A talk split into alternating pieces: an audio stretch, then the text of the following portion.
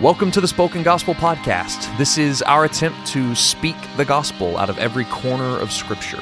We believe every part of the Bible, Old Testament and New, is about Jesus, and this podcast is our experiment to publicly test that belief. Let's jump in.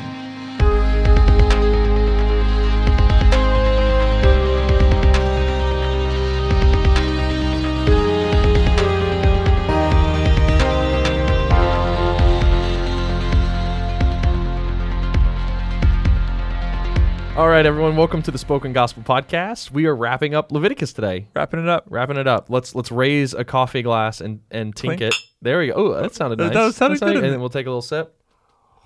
Laws Oh, delicious. tastes like sacrifice. Tastes like sacrifice.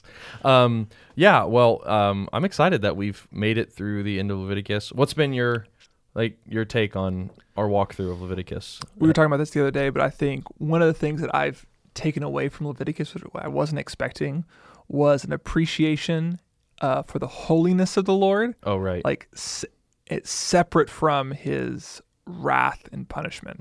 So just I've been able to meditate on the fact that God is unique, uniquely the giver of life and light. And because he's that, I want to approach him in the way that he desires. Mm. And like I want to be near to him and I can meditate on his holiness without it feeling strange and I can also meditate on the consequences of his holiness without necessarily getting caught up in like well, why is God allowed to be angry? You know what I mean? Like, because Mm. Yeah. wrath has so much, like, even for me as a Christian, grew up a Christian who believes that God, when confronted with sin, must respond to it. Right, yeah. Like, who's, who's okay with that? Even that word wrath can feel hard.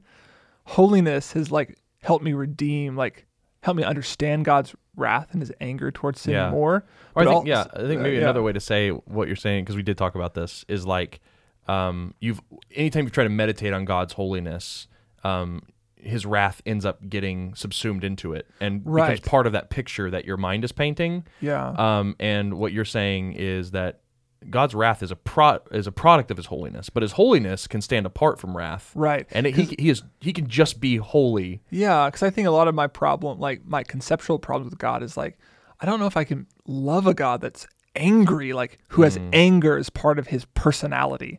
And what this has helped me do is like, no, God is fundamentally and primary, primarily holy, Right. and He's only wrathful. He's only has anger when He confronts sin. Right. Whenever it's wholly appropriate for Him to do so. Right. It's not like yeah. he's like anger's an intrinsic part of No, his character. I mean, it's like he's waiting to lash out at yeah, people. you think about my like I think about my wife, and it's like if I came home and I was just completely torn up about something that happened, you know, maybe something horrible, some so maybe someone mugged my mom, right, right? It'd be, Right. I'd be so livid. right. I would come home, Megan, can you believe this happened? Someone mugged my mom, and she was like, "Oh man, I just let's let's love that Right. guy." And I'm like, like- "Well, yeah, eventually, but Yeah. like, be mad with me for a second. Right, right. I would like I would want yes, she's And a that's very not be- loving person, but I would want her to have some wrath right there, Right, Because it's and- appropriate. Right, it's appropriate, and be, and that's not, and you're angry in that moment not because you have a you're constitu- constitutionally situated Right. to be angry towards your mom. It's my default and it setting. Found a way to come out finally. Right. it's that you have such a deep, holy love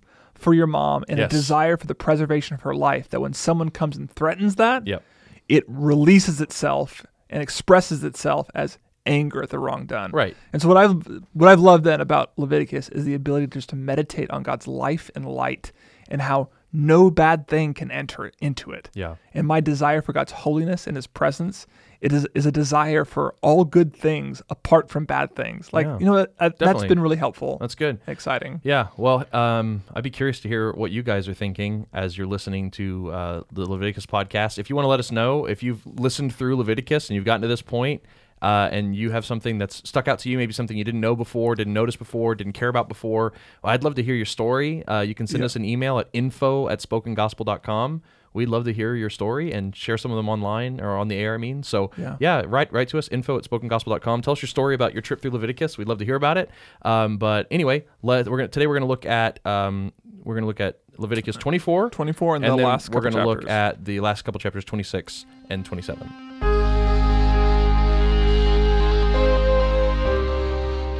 Okay, so this part in chapter 24, um, most commentators either end up saying no one knows why this little break from the narrative flow is here. Because up to this point, we've been talking about feasts. Um, Yep. And then we will go on to talk about feasts. Yep. But in the middle of talking about all the feasts and the holy days, there's a law about some lamps, Yep. a law about bread, And a story and a story about a half Egyptian, half Israeli person, person who curses God's name and is stoned for it. and is stoned to death. And then the, it ends, and you go back into feasts. Right. And so It's- yeah, it's it's and so either people are like, "Uh, we don't know, maybe here's a suggestion. That's what some commentators do, and then some people just don't address it, and they're like, I'm not like- even going to try to. It's just postulate it. here. It's just here. Here it is. So I- I'm going to just default to that latter one and just be like, here it is. It doesn't really matter why. Right, right, right. Um, and so um, anyway, so the first Well, thing we- you said something last Oh. week that, off the air that Yeah. we didn't mention here. Like, so we've talked about all these feast days, which are particular times the people Mm-hmm. Oh, come yes. to the Lord's presence. Yep. But the they bread make their and they make their sojourn their to God's sojourn presence, to right? There, but the bread and the lamp are supposed to always be in God's Always. temple. Yes. As a symbol for what God always provides, even when they're not there. That's right. When they're not there, the light is always burning. The Yep. light of God's holiness and His goodness and the life is always burning, and there's always food at His table. He's always providing for the needs of His people. Right. And what we need to see here. So so what what 24 what, what chapter 24 does is it talks about the lamp in the tabernacle and it talks about the showbread. And um, what we're supposed to see here is that there are these 12 loaves of bread stacked on top of each other that represent the 12 tribes of Israel. And right next to it is this lampstand. And the lampstand is supposed to represent the presence of God, his light and everything. And so It's like a menorah. Like, it- yeah, that's like, like a menorah. Yes, Yeah, this is the menorah. This is the menorah. Yeah. Yes, and so um, this. And did you know, like the original menorahs looked like uh, the burning bush? oh no, Yeah, that's it's cool. like that's the way they were originally designed was to look like the burning bush, well, where the so Lord. there you go. God's presence. oh, I of course. yes, the light of God's presence, fire, God's I presence. am I am with showing you. up. Yes, Yeah, okay. I am with you. Yeah, His name is That's I am right. with you, and here's the lamp. Uh, Right. but Yeah. So, case in point, the light is supposed to be God's presence, and what would happen was the illumination of God's presence would always be shining down on the showbread, and so it's just a s- constant picture of. The, the fact that God's presence is always with his people. The 12 tribes of Israel in the bread is Right. always always has light shining on it with the presence of God. And so what you're saying is, which I guess is what I said the other day, is is is uh, there's this through these feasts people Spoke come. Oh, Uh, wiser words than you knew. I guess so. People come to the presence of God for short periods of time, a week here, a day here, whatever. But um, that's only like 18 days a year. But this this in the, the whole flow is interrupted right. to show, hey, I just want you to know that God's presence always shines on his people. Whether Yeah. you are at the tabernacle or not, God is always with you, which is a comforting word. Right. And then Jesus picks up on this language I am the light of the world Mm-hmm. and I am the bread of life. like he picks up on these same images Right. and says, I am the living, embodied, incarnated presence of God Mm. that provides and is always with all of my people. Right. And it's really interesting too. It's like the light of the of the of the menorah always shines on the bread of God's people. And what does Jesus say uh, in Matthew 28? Surely I'm with you always. Even at the end of the age. Yeah, and so it's just like the same kind of picture we get here becomes a reality in God's Holy Spirit Holy indwelling. Spirit indwelling. presence- Yeah, yeah, yeah. It's amazing. So that's kind of what's happening. Which is here. why Yep. tongues of fire. Like a lamp is Oh, lit with yes, fire. right. Mm. And so you have the presence of God manifesting itself as fire on Mount Sinai, Right. in the temple as the Yes. lamp, and then on the tongues of fire, the people on the day of Pentecost. Right. And that fire is comes inside you and you the living spirit of God is, It's always present is with present you, with you. Always. That's cool. Yeah.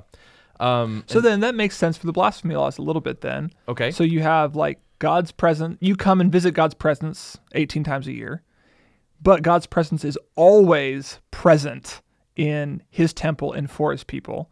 So then you have this incident in the middle of the story of where somebody is taking advantage of it, maybe taking advantage Yeah. of the sense that God's presence is not there, maybe. maybe, or I think what else might be happening here is you have this reminder that God is always with you. You know, which is really good news for the saint, but could be really bad news for the sinner. You know, where it's right. like the whole, this whole thing in Leviticus is how do we live in God's presence? And we just heard, I'm with you all the time, Right. all throughout the year. And there's this person who's half Israelite, half Egyptian. Maybe he's off somewhere far from the tabernacle and he curses God. Does God hear it? Does God Right. respond? Does God maintain And- his holiness? It shows that God's law and God's presence isn't just for his people, it's for all people. That's right. And Yeah. so you have a half Egyptian man, and the law of God for the Jewish people in the tabernacle extends to him as That's well. right. Yeah, that's right. And so and and the the text makes it makes a point of of bringing this up. It says uh, in verse 16, whoever blasphemes the name of the Lord shall surely be put to death. All the congregation shall stone him, the sojourner as well as the native. Um, when he blasphemes the name, he shall be put to death. So he's making sure if you're native, if you're full blood Israelite, uh, this applies to you. But if you've been brought into this nation and you're not an Israelite, the rules still apply and um, it- it's why the psalmist can say, um, "Against you and you alone, Lord, have I sinned." Like he knows that ultimately, whenever he does something wrong, even in that psalm, I think he's talking about what he did to Uriah and Bathsheba. He's talking about, I know I've done something wrong to people, physical people. I've done Right. horrible things. I've murdered a man and and had a, and had an affair with his wife but ultimately the sin was against God. And so no matter where you live, no matter who you are, God's law sits over you and you are ultimately responsible to him. He is the one to whom all people will answer. Yeah. And so that's kind of what's being communicated here and the fact that this half Egyptian man doesn't get a loophole out of the law. Just because he's not a part A of the part people, of the people quote unquote God. covenant people of God. But since all people are God's people, Right. he comes under, he is liable. Like God's holiness and his presence extends even to him. right. God's presence extends throughout the entire world, Yep. not just The twelve tribes, uh, the the twelve, bread. tribes of Israel. And that's Yep. Mm. what gets shown up in the book of Joshua. God's presence takes over the whole world. And no matter what Canaanite nation or whoever else is being taken over, God's presence still holds sway over the gods of other nations as well. Right. Yeah. And So there's a lot actually here. I think that we can look at with this half Egyptian person and what that represents as all the nations. Um, but before we leave it, I think we have to talk about what happens to him. So he curses God, um, which is breaking one of the Ten Commandments. Yeah. You know, he takes the Lord's name in vain. He blasphemes God. Right, right, right, it says right. that he's like having a fight with another Israeli guy, and and in that scuttle, somehow he somehow he dis- just ends up say, probably something about like, "Oh, your God's not even real," or Right, you right, know, right. like "I curse your God" or something Yeah, like yeah. that. We don't have that dialogue. Right. I would love to read that, but um, it's like what made David's th- darker side comes Well, out. it's just like I want to know what caused this guy to have to Right. be stoned. Is really like, but all we're given is he's blasphemed God, which Right. should be enough apparently. And so, uh, so he blasphemes God, and they're like, "What do we do? We've not had this happen yet." You Right. know, we, we've had the Ten Commandments but nobody's broken, no one's this, broken one, this one yet. As far as we, so yeah. they put him in custody, and and then they they go and ask the Lord, um, what to do? What should we do with this guy? And God tells him, here's what I want you to do. I want you to take him and everyone who heard him blaspheme. So like not only the blasphemer, but now everyone who heard him is unclean. And they are Okay. all told to come and lay their hands. say unclean? It doesn't, but that that's the that's the reason why. Anytime someone lays their hands on something that's about to die, they're transferring their Oh, uncleanliness. yeah, and Um, yeah, so yeah, yeah. they've heard God been blasphemed. There's uncleanliness in in them now, right. and so they are told to come and lay their hands on this blasphemer, and then stone him, throw stones at him until he dies, and uh, that's really intense. Yeah. And so, um, And it says here, and speak to the people of Israel, saying, Whoever curses his God shall bear his sin. yeah, And that's in- significant because there an animal has always been bearing sin for Oh, people, right, making yes. atonement for other people. And so what what is being said here is there is no atonement there's no atonement. for the one who blasphemes God's name, That's the right. one who takes the Lord's name in vain, the one who has a hard heart. Right. There's no which atonement Is, for which this is what person. Jesus picks up on when he talks about the unpardonable sin Yeah, in the New Testament. that's right. He said, anyone who blasphemes the Holy Spirit. Right. In Mark 3 28 and 29, it says, Assuredly I say to you, all sins will be forgiven the sons of men, and whatever blasphemies they utter. Right. So So, there's there's, this- always atonement for everything else. But he who blasphemes against the Holy Spirit never has forgiveness, but is subject to eternal condemnation, Yeah. which is what we're seeing here. Right. This eternal condemnation, there's no atonement for the one who does this. And we talked we've talked about this a Yeah. couple different times with the hardness of Pharaoh's heart. Yep. Uh, we have a whole special episode on, it as that. well. And then we did another episode on how do you know you were saved. We we briefly talked about talked the about unpardonable this. sin. So go listen to those too. But what is the unpardonable sin and why is it unpardonable? Seth? It's the hard hearted, it's the hard hearted, consistent denial of the Lord, okay. of the Lord and his power. And particularly in the case of Pharaoh and the Pharisees here in Mark, is the attributing of God's power to something else. Right. So in Pharaoh, he kept saying, "Oh no, God's power is the work of magicians. My Right. Mm-hmm. magicians can do this. My magicians can do this. Your God isn't in charge. I'm in charge. My Yes. like my like I rule here. Obviously, look, the people that I employ." My, my underling magicians can do their- Yeah. exactly the same thing. And the Pharisees said the only reason you can do miracles is because you are the prin- like you're the prince of You're- demons. you're- you have a demon in you.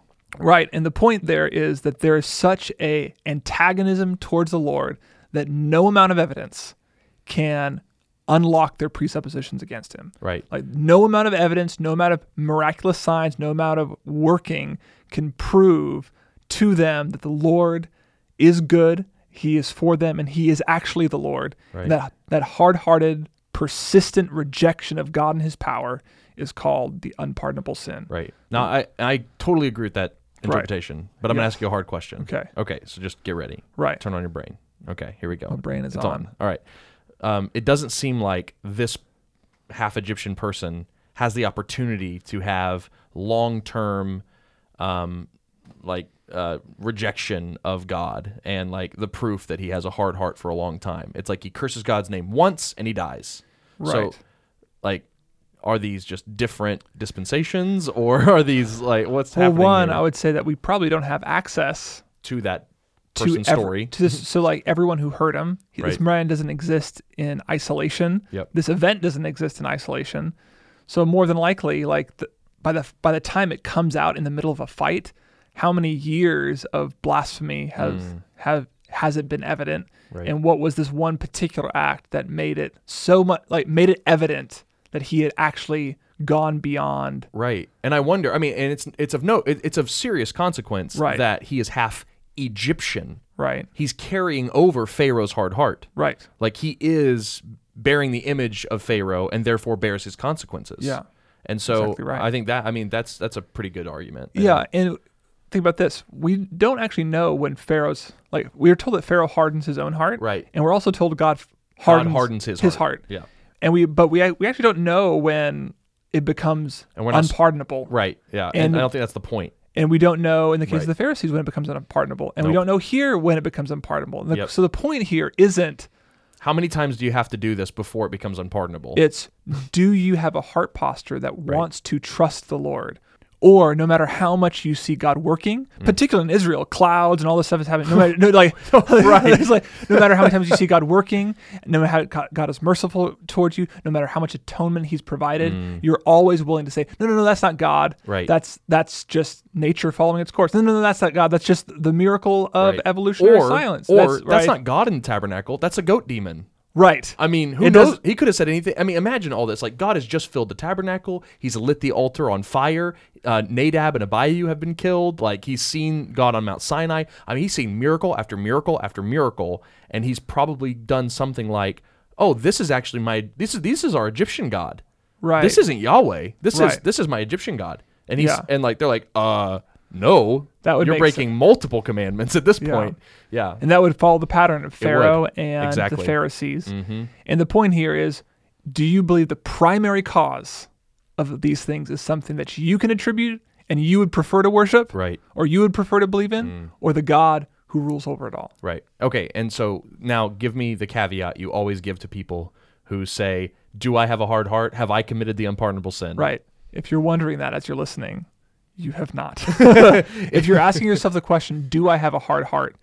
You're proving you do not have a hard heart because a person with a hardened heart doesn't care. Nope. They never ask that question. They never ask that question because they're so closed off to the Lord and His power.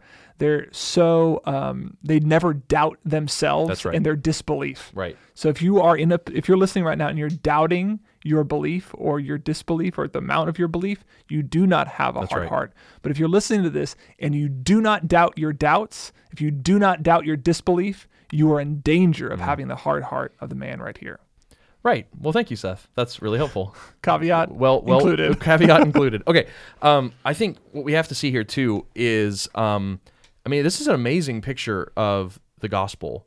Um, oh, oh, before I get there, I had this note written down. So you know, we've talked about the the law of Hammurabi. Mm-hmm. Um, i- they have death death penalties in there too for, for things, but theirs are included. Their the de- death penalty in theirs also includes um like not just capital offenses. You know, like if Right. you kill somebody else, you have to be killed. Like it, it also includes things like um uh property and uh, stealing and things right, like right, that. right. Like you could die for anything, and God limits the death penalty to just the most um like harmful Like what acts attacks the dignity of the Lord, what's and attacks the dignity of life. of life, right? Yeah. And so I I just think that's interesting. Okay, anyway, so we I, I just think this is interesting here with looking at the gospel because um, Jesus gets um, what, what what am I trying to say? Jesus gets accused of blasphemy multiple times in the New Right. Testament. That's what the Pharisees can like. That's his his condemning sentence was blasphemy. Yeah. Was why why why why is he here? Pilate would ask. He's like, oh, you blasphemed against our God. Right. You know, it's like blasphemy, blasphemy. And they cover their ears and they spit at them and they Tear, they their, tear clothes, their clothes. Which by the way, did you notice when we were reading this? That's against the law for the high priest to tear his clothes. oh, you're right. And so when the high priest tears his clothes, like he's proving that he has the heart of a lawbreaker. Mm. oh, interesting. because he's not even like I've never he's- seen that before. anyway. That's cool. And so what's interesting is what they're supposed to do whenever they hear a blasphemer, right, is they're supposed to lay their hands on him and kill him. right. Instead, they completely disobey and they pass him off to a Roman court and have Rome do their dirty work. Oh, Well, I'd give the Pharisees a pass on that one. Really? Yeah, because they they couldn't. They that that right was taken away from them by the Roman government. No, he says he, he like even even uh, Pilate himself says, "I don't want to deal with this. You take him and judge him yourself." He even Oh. gives them back the right Because multiple times they say, but the, the Pharisees keep saying like our laws do not allow us to execute a man, what? right? I think they say maybe on Passover. I think it's during. Pa- I think it's because it's during Passover, Oh. and they d- Yeah, they don't yeah, want to yeah. wait because they uh, like you know re- rebellion and riots and everything like that. And so I think it's they just want to get it done, and so they pass the buck.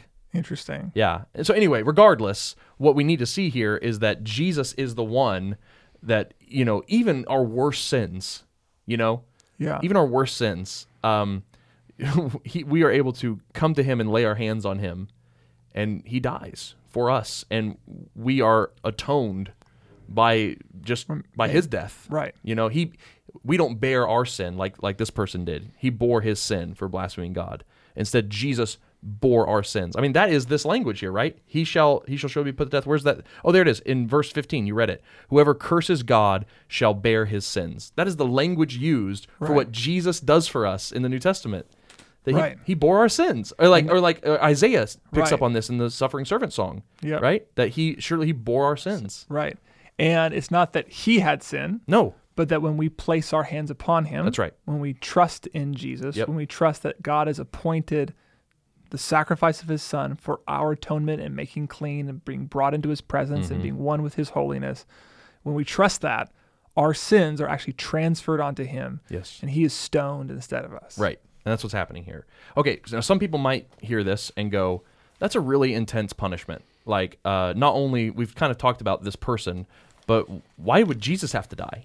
You know, like, why, why, and, and, and we kind of get that answer here in this eye for an eye stuff. So this is a very famous language, even if you're not Yeah, so a Christian. from- you've probably so- heard this, this language before. So just to, so we're, we go from blasphemy Uh-huh. to this whole other section about what it means to have proportionate justice. That's right. And it says an eye for an eye, tooth for a tooth, fracture for a fracture, bone for bone. Right. But it expands it not just to blasphemy, but also to killing another human, to injuring another human, Mm-hmm. and Right. taking the life of an animal. Right.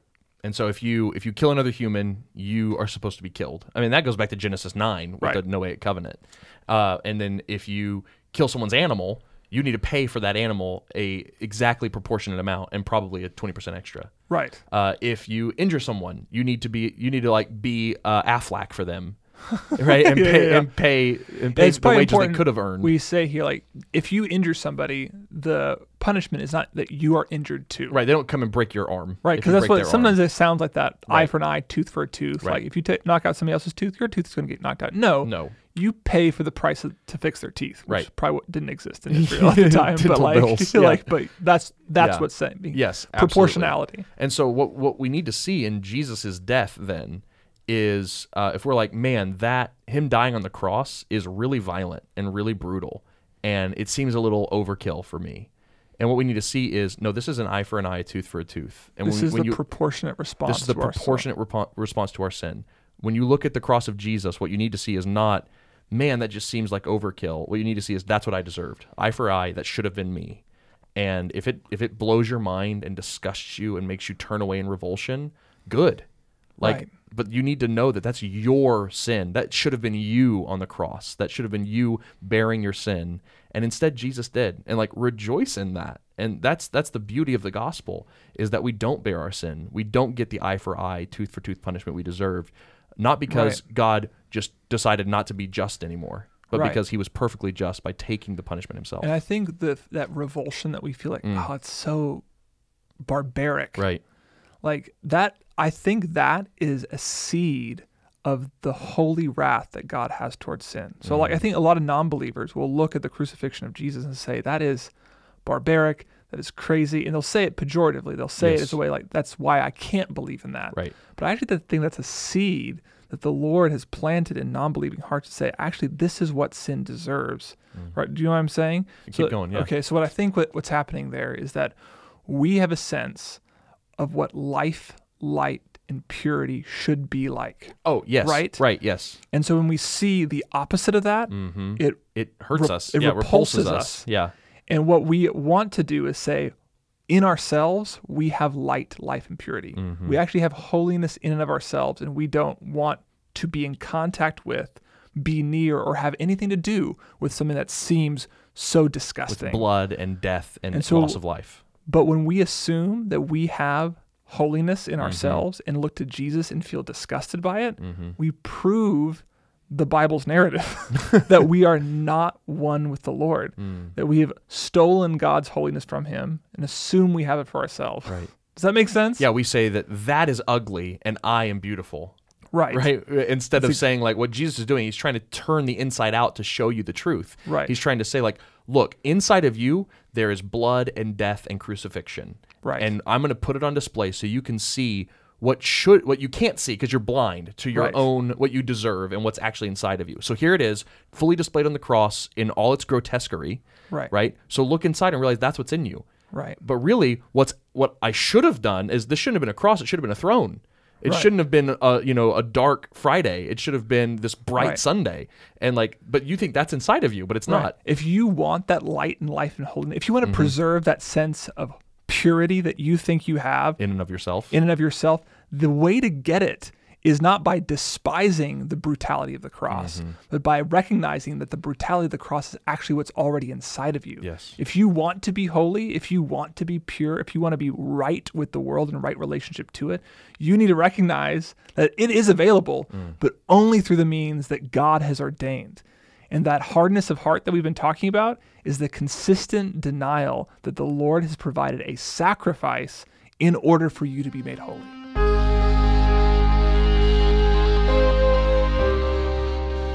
Okay, so we've finished this little, um, it, what feels like an excursus, uh, like a quick little interruption, because we went from feasts and then we took a break, and now we're then we went back to feasts, and that's what Yeah. we ended on last time with the year of jubilee. So this is coming after all the feasts have been prescribed, after the year of jubilee has been has has been uh, prescribed, and then now we get to um, the blessings and curses, which come customarily at the end of law code. Right. So when ancient nations Yep. made a covenant with one another, made a deal to be like to reign in the same space, a stronger king would come to a weaker king and said, "I will provide you protection and all this, provided that you do this, this, this, and this. And if you break it, Yeah, here's the here's the consequences. here's the consequences. But if you don't, here's what you can expect from me." that's right. So at the end of this covenant, Yep. God is saying, if you obey the law, here's what you can expect from me. Yep. All these great things. This is what our this will this is the the Garden of Eden version of what Yes. what what our relationship could look like. Yep. The most optimistic version. But if you break my trust, here's what will happen. Mm-hmm. Right. And one thing, since we're talking about other law codes of this time and their blessings and curses, the main difference, I did not know this until like this week. The main difference between them is that in the blessing and curses of all these other law codes, i- including Hammurabi and a bunch of others, when they curse the people and they say, if you break this covenant, you'll be cursed, um, or when they say, if you obey, you'll be blessed, they don't make vows from themselves to the people saying, I will do this, I will do this, I will do this. They say, then I will pray to the gods that they might punish you, or I will pray to the gods that they might bless you.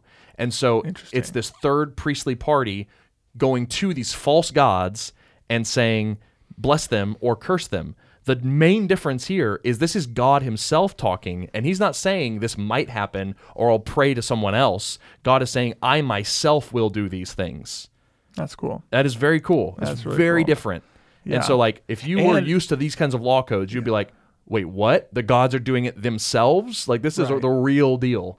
So, Fascinating. yeah, it's very fascinating. I think it's cool. So, uh, right off the bat, we get the blessings, and it's if you walk. This is verse three of chapter twenty-six. If you walk in my statutes and observe my commandments and do them, then I will give you your rains in their seasons, and your lands will increase, and the trees of your field will bear its fruit. You'll have all these grapes in your grape harvest. You'll live in land securely. I'll give you peace to lie down. No one will will come and take over your borders. Even the beasts, the harmful beasts in your land, won't hurt you. Uh, sword won't come into your land. And then there is the ultimate coup de grace, Coup de grace. which I actually Mm. don't know what that means, but the big mama jamma, the Right. head honcho, the the climax of Right, the right, thing. right, Here it right, is. You ready for this? Uh, verse, 12? 11. Oh, I- I'll get there. Yeah. I will make my dwelling among you, and my soul shall not abhor you, and I will walk among you, and will be your God, and you will be my people. And what what is this picture? The animals aren't hurting you whenever you're walking around. You know the land is perfect. You're eating fruit, um, and then and God is walking around. It's Eden. This is Eden. Right. He's saying, if you obey my commands, I'm going to bring you back to the Garden of Eden. Right. Amazing. Right. This is what the whole Torah so far has been trying to get back to.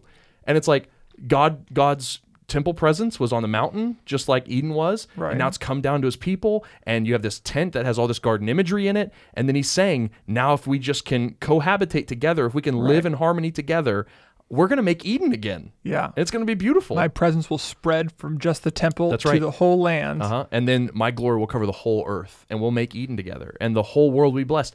Abraham's covenant will finally come true. All nations of the world will be blessed through you. So let's partner in this. Let's take back the world and push back evil and all of sin's effects, because this is all reversing the curse. Right. This isn't just like, you know, things will go well for you. Right. This is like, remember all those curses that were made in Genesis 3 when the, the, the land's going to be hard to toil and all these things are going to be, or bad things are going to happen? We're going to turn all those back and we're And going this to reverse the, the, the, the curse's effects. This isn't a third party hope based Right. on the capricious demands of the gods. It's like Yeah. the, I don't know what the gods want, but I know that if I do some sort of thing, they'll respond favorably. Yeah. So let's I'll, I'll pray that these things happen. No, God himself is saying, I've told you exactly what I want. Yes. And if you obey these things, the perfect world is coming. Yeah, I myself will do it, and, I'm going to come down and walk ar- uh, walk around with you to make sure it happens. Yes. Like the omnipotent God is going to come and do something that He's promised to do.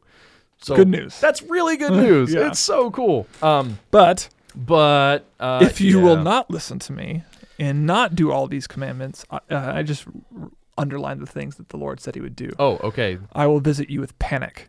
I will set my face against you. I will break your pride of its power. I will continue striking you sevenfold for your sins. I will strike you uh, sevenfold for your sins. He says that twice. And I will bring a sword upon you. I will send pestilence. When I break your supply of bread, ten women shall break your bread in a single oven and shall dole out your bread again by weights. Like everyone will be rationed. There won't Right. be an, there won't be enough. Not every yeah Everyone every will ha- family won't have an oven. Twelve women are going to have to use one oven, and then all the bread they make is going to have to be rationed out based on weight. And I will walk contrary to you in fury. So that's the exact opposite of, of the Garden of Eden, right? Yes. I will walk with you if if you obey. I'll walk contrary to you. I will walk against you. Oh, like Can you imagine, like, okay, just like think about like a war scenario. Mm. I will walk with you as you take over, increasingly increase the Garden of Eden over the world. Yep. Versus, I will, I will walk against you. And, Like the Lord Himself Yep. is on the opposite end of the battle from you. Right. Instead of him leading the charge and taking taking Right. you out in the front lines and you're behind him going like, "We can't lose." Right. You see him coming toward you and you're like, "We can't win." We can't win. Yeah. That's the exact opposite. Um, and so, yeah, um, what we see here over and over again, actually, is this promise of sevenfold revisitation for sins, that God will punish us sevenfold for our sins. Or not for our sins, for Israel's sins. Right. Um, and uh, and basically, what he says is, you're going to be kicked out of the land. um, because you have a hard heart and you won't obey me. Uh, you're going to be kind of like this half And Egyptian we should guy. cla- we should clarify here the land we haven't got to We yet. haven't. We're not there yet. but We this don't was get there written- until Joshua. Right, but the land is the land of Canaan that they were promised. that's right. And so presumably this is written while they're on their way to Canaan. Nope, before they've left. Or before they well, Yep. the law itself, yes. Yep. But Oh, the- when it was written the down. book. Uh, Sure. The, the book of Leviticus was written on their way to to the promised land. And Yeah. this was to help them remember like the Lord will provide us this land or he could walk against us once we get to the land. Right. Right. Yes. And so um, they're, but basically, as you read through this, you kind of pick up on the fact that it kind of feels inevitable, these curses. And by the time we get to the end of the Torah and Deuteronomy, we're told they're inevitable. Yeah. Like, we, you will not uphold the law because God has not given you a soft heart. So you will be kicked out of the land and you will be exiled. That's and ex- that's that's that's Deuteronomy. Deuteronomy. Right. Right. But like, this, this is definitely foreshadowing that. Right. And so, um, And I mean even just the curses are so much longer than the blessings. so much longer. the blessings are gr- are very con- like they're concrete but they're also kind of vague right? and they're, also they're, they're, packed with meaning. They're, rich with meaning. but the detailed consequence they're, they're Uh-huh. so detailed Yeah, yeah, it that seems- it's like it's a little suspicious that you said i'll leave the land and go dwell in another land for this many years Right. and then come back to this land that feels strangely It's like specific it's like, hey Seth, uh, I've got a couple ideas for dinner. You want to hear what, what, what we could have? Sure. We could have fish, or we could have a mustard seed risotto topped with a dill, a dillweed salmon and cream sauce with a side. Yeah, you know, it's like It's like- it's like- It's like, have you already made dinner? I think you've already made dinner and you've decided what we're having. And so, um, I, I think, hey yeah- do you have a truck oh, uh, um, yes. You- you- Oh, that's no. the question Oh, like I didn't know what to do. That's the question. It's like that the the fact that you've asked the question Oh, implies implies the answer, yeah. that you're gonna ask to borrow their truck. Yeah, right. hey, you have a truck, don't you? Yes. Can I borrow it? Yeah. Why was you bringing it up? So- Because how else would that conversation go? You got a truck? Yeah. Cool. is that how it is? the point of this strange segue is that the detail Right. of the curses for disobedience should tell you that this is probably going to happen, and in fact, it will happen. And then, and, and the other thing that, that helps us know that this is going to happen is God details the escape plan. Like, how will you get back from exile once you're kicked out of the land? How are you going to get back? It's like, why is he giving them a reentry strategy if they're not ever going to get kicked out anyway? So, verse 40, but if they confess their iniquity and the iniquity of their fathers in their treachery that they have committed against me and also in walking contrary to me um, then i will remember their covenant that i made with jacob and abraham and isaac um, and i'll bring you back into the land right and so it's like there's a reentry strategy here Repent. repent if you say sorry, if you say sorry and not only for your sins but for the sins of all of israel and your forefathers right, big ol' sorry right, Yep. I will return. yeah So Jeremiah picks up on jeremiah this. picks up on this and he'll say that this is he's writing as Israel is exiled. Yes. So after all this comes true, Yep. after Israel breaks all the laws of Leviticus, God is walking against his people. right? He has exiled them to Babylon. Yep. And Jeremiah is writing and saying this is going to last for 70 weeks or Yep. 70 years. Yep. 70 you know, 70 years. 70 years. Not 70 weeks, 70 yeah, 70 years. years. And he says, "But if you repent, I will restore your land." Right. And so immediately when we hear 70, we need to be thinking of a couple things. One, 7. seven, right. I will I will I will avenge sevenfold for your Yeah. sins, right? So it's not just se- a 7 year rest, right? Or a 1 year rest. 70 sevenfold is what's happening here. This is what what Jeremiah is doing here is not necessarily saying 70 calendar years. Right. He's saying that God is, this is the sevenfold punishment that Leviticus was talking about. right. This is the the proportionate punishment Right. your sin deserves. This is the eye for an eye punishment. Right. Yeah, Yeah, yeah, yeah. And it is the antithesis of all the feasts that we talked about last week. right. That they were supposed to let the land wa- rest, and they were supposed to ob- observe the year of jubilee, and all these seven, seven, seven, seven, seven, seven. It's everywhere, um, but they didn't, and so God ends up kicking them out, um, so that the land can rest, and w- that's what verse forty-three says.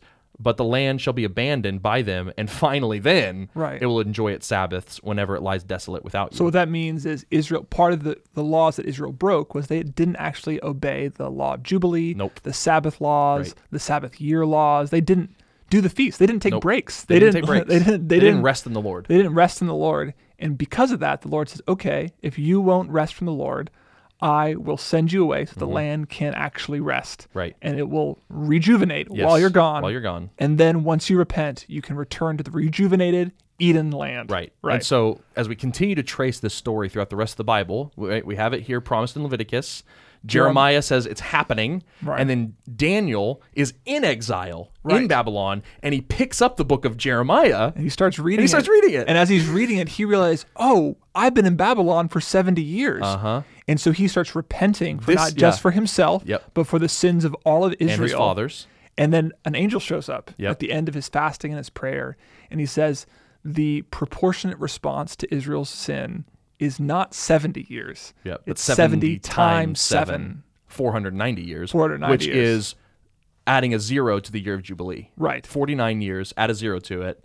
That's 490. 490 so he's saying, years. like, this is the proportionate response to you not keeping the year of Jubilee for all these decades. Right. For all these centuries is, Is now 490 years of punishment. And again, he's not saying, get your calendar out, flip ahead 490 years and mark it. It's like the proportion, like Right. the, the, what Jeremiah said was the proportionate response to our sin is 70 fold. And 70 is this number of proportional, like complete, Complete, Mm-hmm. perfect proportional.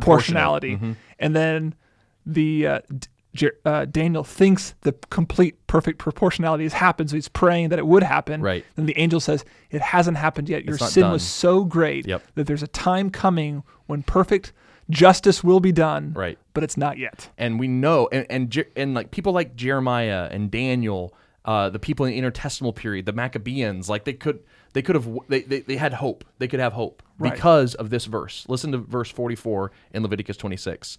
Yet for all of that, when they are in the land of their enemies, so Daniel in Babylon, read Right. Leviticus, man, and I bet he was.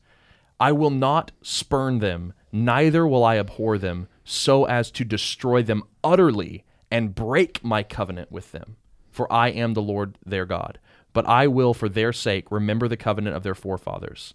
Right? I'm Lord. And so he's saying, like, I'm, yes, it's going to seem like a long time. It's going to seem like a huge punishment, but I will not break my covenant. I will not reject you forever. I will come back and bring you to myself. The the eye for an eye punishment will come to an end. And when does it come to an end? And Jesus. In Jesus. The 490 years, I mean, it's it's actually not far off even mathematically from the time of Daniel to Right. the time of Jesus, which is crazy. which is cool. crazy. I don't think that's what it's meant to I don't be, either. I don't but either. But it is, funny. just a little additional cool thing Yeah. that this 490 years is almost up or uh, it's just ended or whatever. The Right. math doesn't matter. What Right. matters is that there is a um, a proportionate punishment for sin, right? And and it is unpayable. Like Right. Daniel's like, is it over yet? No. Is are we there yet? No. Are we there yet? No. Right. When will we be there? Whenever the punishment is finally dealt with fully. You will not be forgiven until Right. the punishment is completed. Yes. And what's funny is I thought I don't know how true this is, but it is funny that the only other time seventy times seven is mentioned Oh, right. Is by is- Jesus. Is by Jesus when Peter is talking about like, man, you could keep keep talking about forgiving people. Like, how many times am I supposed to forgive my f- brother? Seven times? like perfectly? perfectly? Like, it, like, is that what it takes? Seven times? Do it perfectly? And then Jesus says, no. What it takes to forgive somebody is to forgive them 70 times, seven times. Right. And what Jesus is saying there is he's he's pointing to his forgiveness Yeah. that he will There achieve on the is a cross. complete forgiveness for the people of Israel and the complete proportionate punishment of himself. That's right. So when will the punishment of Israel end? When will they be allowed back into the land? And not only them, but what about us half Egyptians? Right? What, Right. What about the people outside of the covenant of Israel? When will we be brought in? Israel was supposed to be the hope for the nations. They were supposed to bring God's presence. They like what what happened to Eden? What happened to the blessings in the beginning of Leviticus 26? Like Right. I want to walk with God. I don't want him to walk against me forever. I don't want just the curses. I want the blessing. When will all of this get reversed? And not only will I escape the 490 curse, when will I get the perfect blessing? 490. The 490, the 490 blessings, the perfect blessings. And it's in Jesus. Jesus fully takes the eye for eye punishment that we deserve, bringing an end to this promised curse in Leviticus 26. And then he turns around and gives us all the blessings in the first part of Leviticus Right. 26. He makes us his new Eden ambassadors. We Right. go around now with his Holy Spirit in us, like the tabernacle, Extending the extending the boundaries boundaries. of Eden to the world. We are ministers of reconciliation now, covering the world with presence of God. And eventually Jesus will come back and do it perfectly himself. And he'll make the whole world his Eden. he'll Mm-hmm. actually what we only see in part. If- like we see little glimpses of this part of Leviticus, the Levitical blessings Yep. right here, but one day it'll be perfect. Yeah. You can read like I would I would encourage all of you to pick up your Bibles and read Leviticus 26 1 through 13 And then Revelation 22. and yeah, and then read Revelation 21 and 22 and go, this is coming. Like this blessing is actually coming. God's gonna walk with us. I'm gonna get to chill out with some lions, and they're not gonna attack me. like Eden is coming, and we Yeah. get to be a part of making it now as well. We Right. get to live in Eden now, but ultimately perfectly in the future.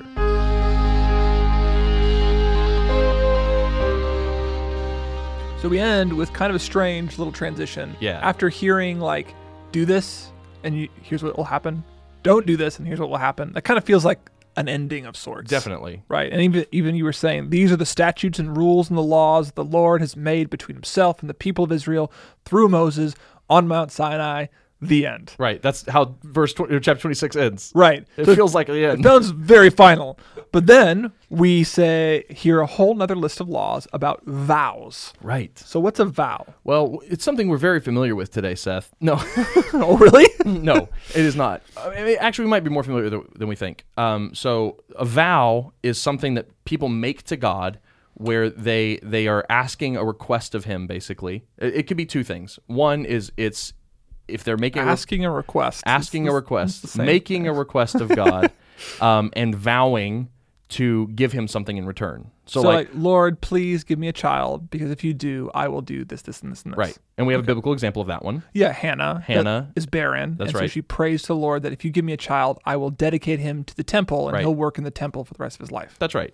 Yeah, and we even have even more more modern day examples of this. Uh, I mean, modern-ish compared to the Old Testament, Right. But Martin Luther. Oh, yeah, uh, he yeah. was stuck in a crazy lightning storm. Martin like Luther King? Martin, no, the reformer. Oh, the refor- the, the- reformer, the one okay. like 500 years ago. Okay, okay, that so Martin Luther. That like He- that that modern. that one, that modern, super modern. Uh, I'm a very, mo- I'm very mu- metropolitan. Uh, I make references to modern people like Martin Luther. Um, Anyway, 500 years ago, Martin Luther, the great reformer, he was uh, in this in this lightning storm, and uh, and he wasn't really a devout Christian at this point or anything.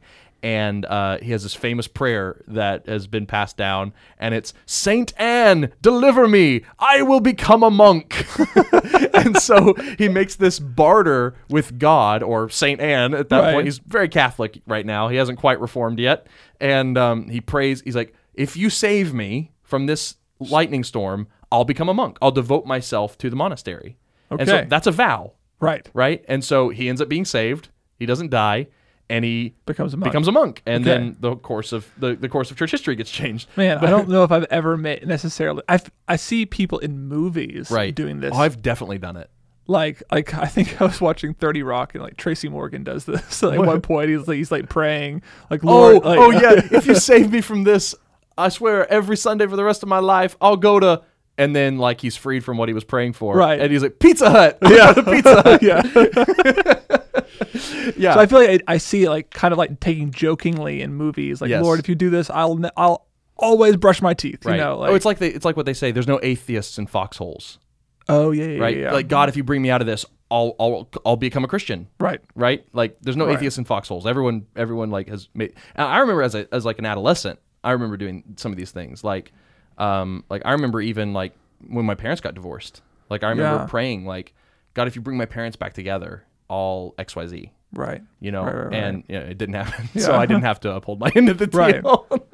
but uh, anyway, we, we're, we're somewhat familiar with this side Yeah. of vows. The other side of vows can be just a re- an act of religious piety, devotion, Okay. where you're saying, um, "God, I love you so much that I just want to give you this thing. Right. Like, um, here, take my X, Take right? my life. Take take my goat, take my right. child, whatever." I did a version of that growing up. oh, you did. I did. What did you vow to the Lord? I vowed to the Lord that every s- time I burped or farted, I would say, "Excuse me." You built your own Levitical system for your did. gastrointestinal system. I did, and it was actually impossible to uphold because, like, what counts as a burp? Does a hiccup count as a burp? No, of course not. So like I had all these I had a lot of anxiety built up around my bodily functions for about 3 years until I realized I can never do this perfectly. Oh No. And so I- Jesus. I need Jesus. I had literally like went outside and asked for forgiveness like I can't keep the command. Please forgive me. That and then is I s- tried to stop. that is hilarious. So there you go. That's really funny. I forget how legalistic you were as a child. Yeah, and neurotic, like Yes. super neurotic. yeah. I've heard some stories. Yeah. Okay. Anyway, before we get into more of those stories, um, so yes, so people would make vows to the Lord, and we basically have three categories described. There are um, making a vow of the Lord of a person, of an animal, and of property. Okay. So if you were to make a vow of a person, what this would look like is um, you would you would say like basically I want to be a slave to God in the tabernacle.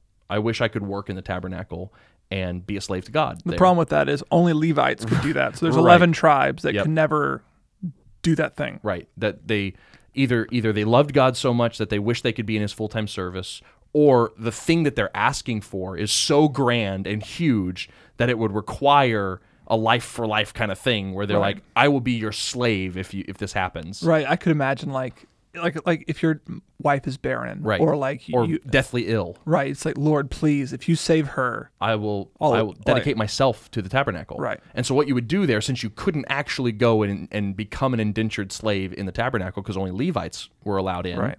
um, what you would do is you would basically see what's the going rate for a person of my age and gender. So if I'm a strong 20 year old male who can lift heavy things, Right. I'm worth 50 shekels. Right. Right. And you would go and you would pay 50 shekels to this, the, the, the tabernacle. Right. And that would be the same thing ish of you actually going and doing the work because you Right. instead you're paying what your work is worth instead of actually the work itself. Yeah. And normally that would I guess that'd be paid on the back end of God doing what you've asked. I don't know. I, we actually that's not told here. It's so like- I, I don't I don't know. I mean I guess you, the, the the situation with um, Samuel and and Hannah Right. is impossible to to say Right. because she couldn't have dedicated her son to the to the tabernacle Until he was before born. he was Right, born. right. So So that's a, that's a really safe vow. it's a safe vow. if you do it, I'll give it to him. I'll give you to him. Give him to you. There we go. Uh, so I don't know. Um, but uh, so that, that that's one thing that happens is you can dedicate yourself or a child yeah. to the Lord, and it, it- you're like Hannah could have just paid the price Right. for Samuel, right? Which She- was five sh- five shekels. five shekels. She could have just, here's five shekels. My my my side of the deal is done. Um, there we go. And and five shekels is no small amount. Um, they say that a shekel was about the working wage of a whole month's of work. Okay. So it's f- almost half a year of work with, with that. Right. But for to redeem or like uh, if you were to if you were a male like a 20, 30 year old male, it'd be four and a half years of wages. right. So like these are hardcore vows. Yeah, so the like the medium income in the states is forty thousand dollars. Yep. So if you want to to dedicate your son, it's twenty thousand. If you want to Right. dedicate yourself, you're talking almost two hundred thousand dollars. Right. That's crazy. It's crazy. It's a huge amount of money. And um, commentators talk about the fact that the reason why it's so high Right. is to prevent people from doing it. Is it saying like, don't make a rash vow? And even Ecclesiastes will talk about don't make rash vows. Just do what you say you'll do. Do you, would they Like, have just to be pray. ha- held accountable? Like like was it made publicly and there was like priests who would hold them accountable to doing that th- particular thing? I think it could be either. You could do it publicly, and that was probably seen as more legit, maybe. But Right, well, Jesus talks about it because there's Mm-hmm. these pre these Pharisees who would make vows only to be seen as impressive. Right. And Right. so, but you could also make them privately. We see um, Jacob doing this before he meets his brother Esau in Genesis. Right. He's alone at the rock. That's right. And, sleeping and he's alone. like, he's like, Esau's coming. Uh, God, if you deliver me from Esau, I will tithe all of the stuff that I got from Laban Jonah does it in the belly of the and fish. belly of the fish. If you save me, blah blah blah. And so we see these vows taking place privately too. And s- Right. yeah, and so and that makes sense because the Lord hears. he hears. he's everywhere. That's right. Which is why I think um, we see Jesus picking up on a lot of this. He's like, just let your yes be yes and your no be no. Like if you you know if you're gonna pray something, you, you don't have to attach any worth to it. You know, and then you also need to know who are you praying to? You- Not a God that you have to barter with, right. right? If you ask God in faith, He's a good Father and He'll give Yeah. it to you. You don't have Yeah, to yeah. promise Him things. So it's like I think this is actually like vows aren't commanded in Leviticus, right? They're Right, they're Ah. protected against. So I think these are a cultural thing that's taking place that people are just used to bartering with the gods. Right. And he's saying like, look, that's not what needs to happen here. So I'm just going to make it so exorbitantly rich Right. that you're you'll think twice before doing it. And, like But it doesn't seem like he's condemning it either. no, It's Hmm. I don't like- think so. There is, I mean, Samuel. Yes. Like, S- Hannah cannot have a child. Right. So she promises that if the Lord gives her a child, she de- he dedicates him, and it, even the New Testament picks up on that story Oh, right. because because when Samuel's dedicated, it says he grew in wisdom and stature among men yeah, and and, before the Lord. and before the Lord. Right. Mm-hmm. And then Jesus is dedicated at the temple, and the same language is used. He grew in wisdom and maturity before men, and before, the Lord. So yeah. like it's a good thing to Right. make a vow Yep.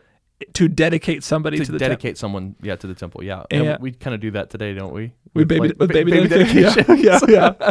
Although I don't know if we like consider like Yeah, Th- that'll that'll be uh, that'll be twenty thousand dollars, please. the church would be thriving, especially Bridgeway. We got so, so much. so many, so many so many children. children here.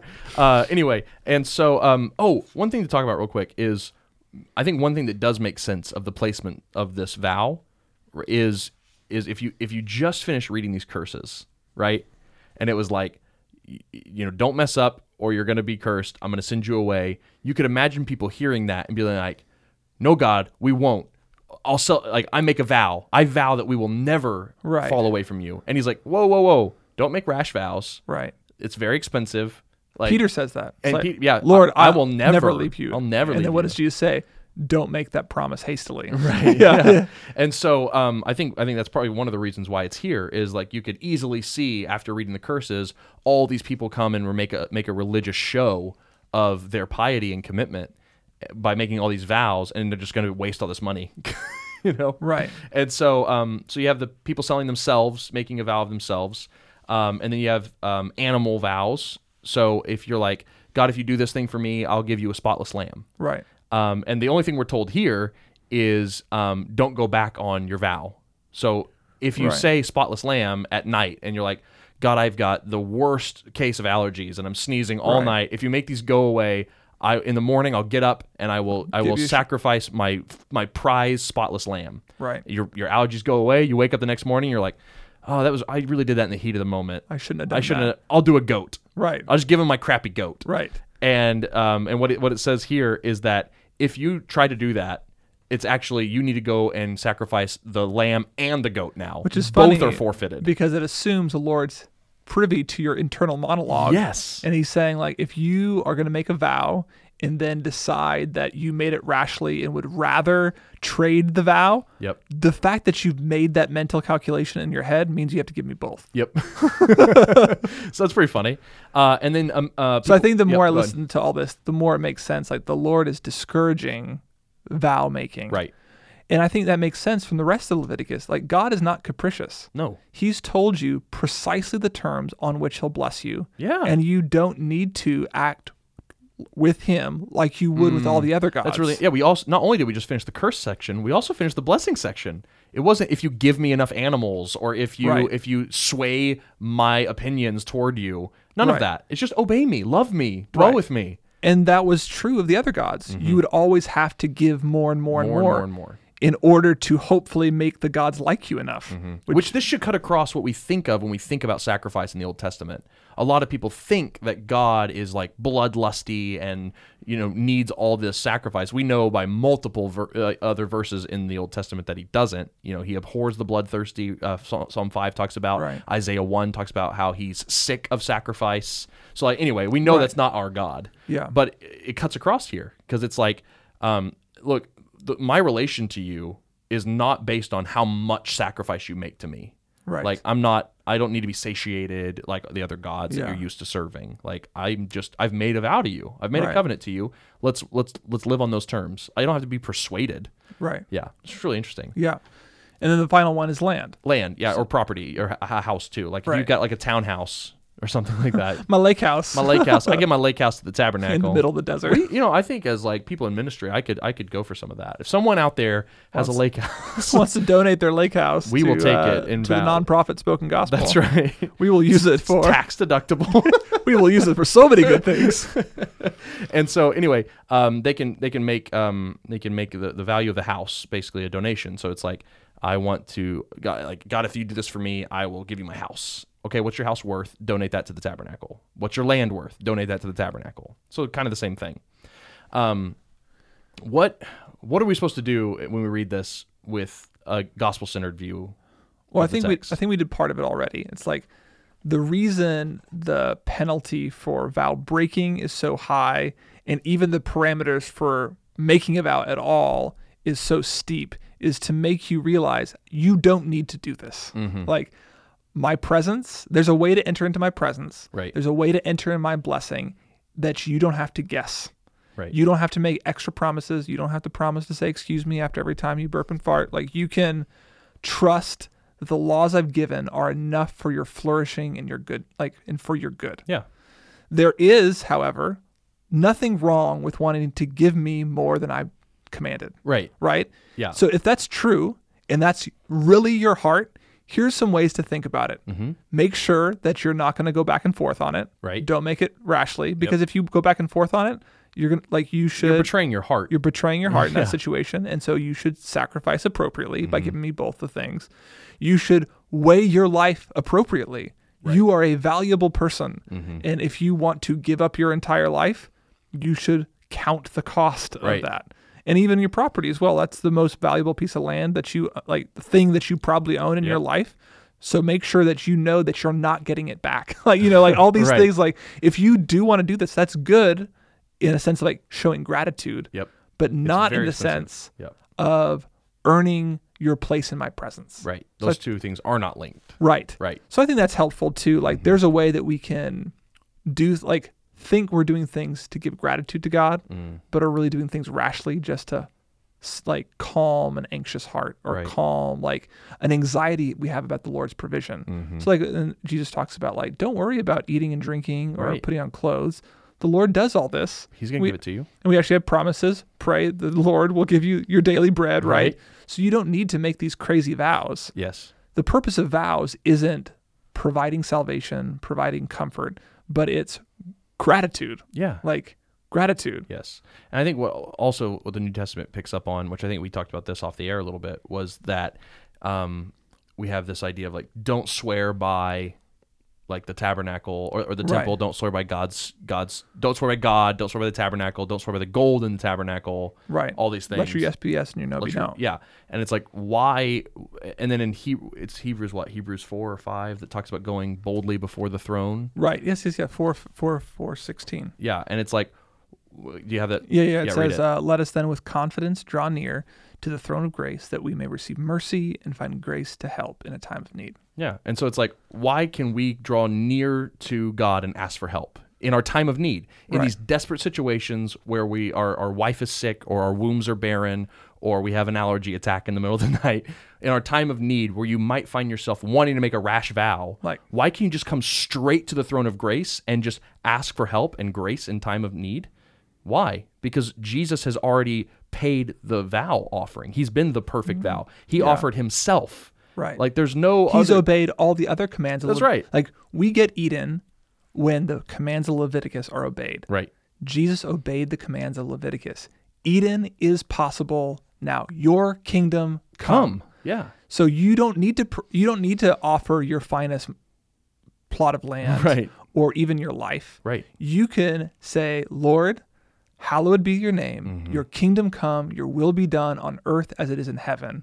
And the Lord will provide every need you have. Because he's paid every possible price, obeyed every possible law. He's done it.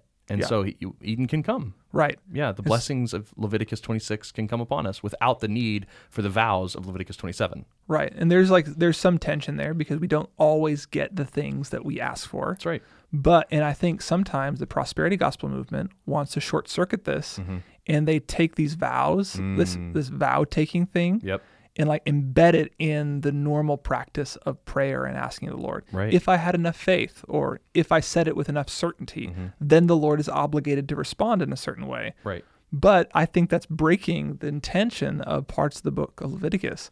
The reason we can be confident that the Lord hears our prayer and gives us what our need is not because we've made such a great effort to have perfect faith or sacrificed so greatly in order to pray for the last four hours Right. or been able to pray ourselves into a tongue frenzy. You know, like it's because Jesus has obeyed the law and because of his perfect righteousness, Eden is coming Hmm. now in part and perfectly in the future. Yeah.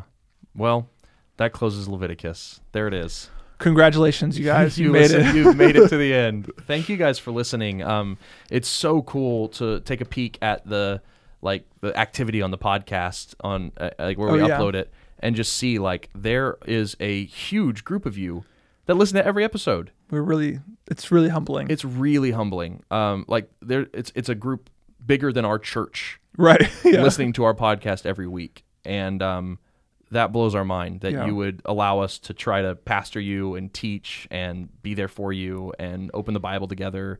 It's just really cool. We love doing this, guys, Right. and so just thank you for And listening. we also, yeah, we thank you. Thank you. And we also believe in what we're doing Yep. that more people need to see Jesus on every page of scripture. Yeah. And so I know that you guys know that there are other people like that exist. Mm-hmm. So if you've been ben- ben- benefited from this podcast, please like share it with your friends. yeah, talk about it, post about it. write it or like write us a review on iTunes. Yep. Please give us a couple stars, m- maybe more Maybe than two, maybe two, maybe five, maybe five, maybe just five. actually. just five. you can you can do four with a critical caveat- comment. with a Yeah, critical But you comment, have to yeah. leave a comment. That's right. Explaining why it's not a five, not just an unexplained four, which is the worst. We would Yeah. love for you to help us. Yeah. See, let more people see Jesus in all Yeah. Scripture. Well, thank you guys. Um, we're excited. We're gonna. We might do a little excursus. We might hop back into a psalm before jumping we into. thought about Psalm 119. Yeah, maybe we'll do a psalm. So, uh, and then we'll do numbers after that and go through the rest of the Torah. So, man, thank you guys so much. It's been a blast doing Leviticus with you guys. We'll see you in numbers.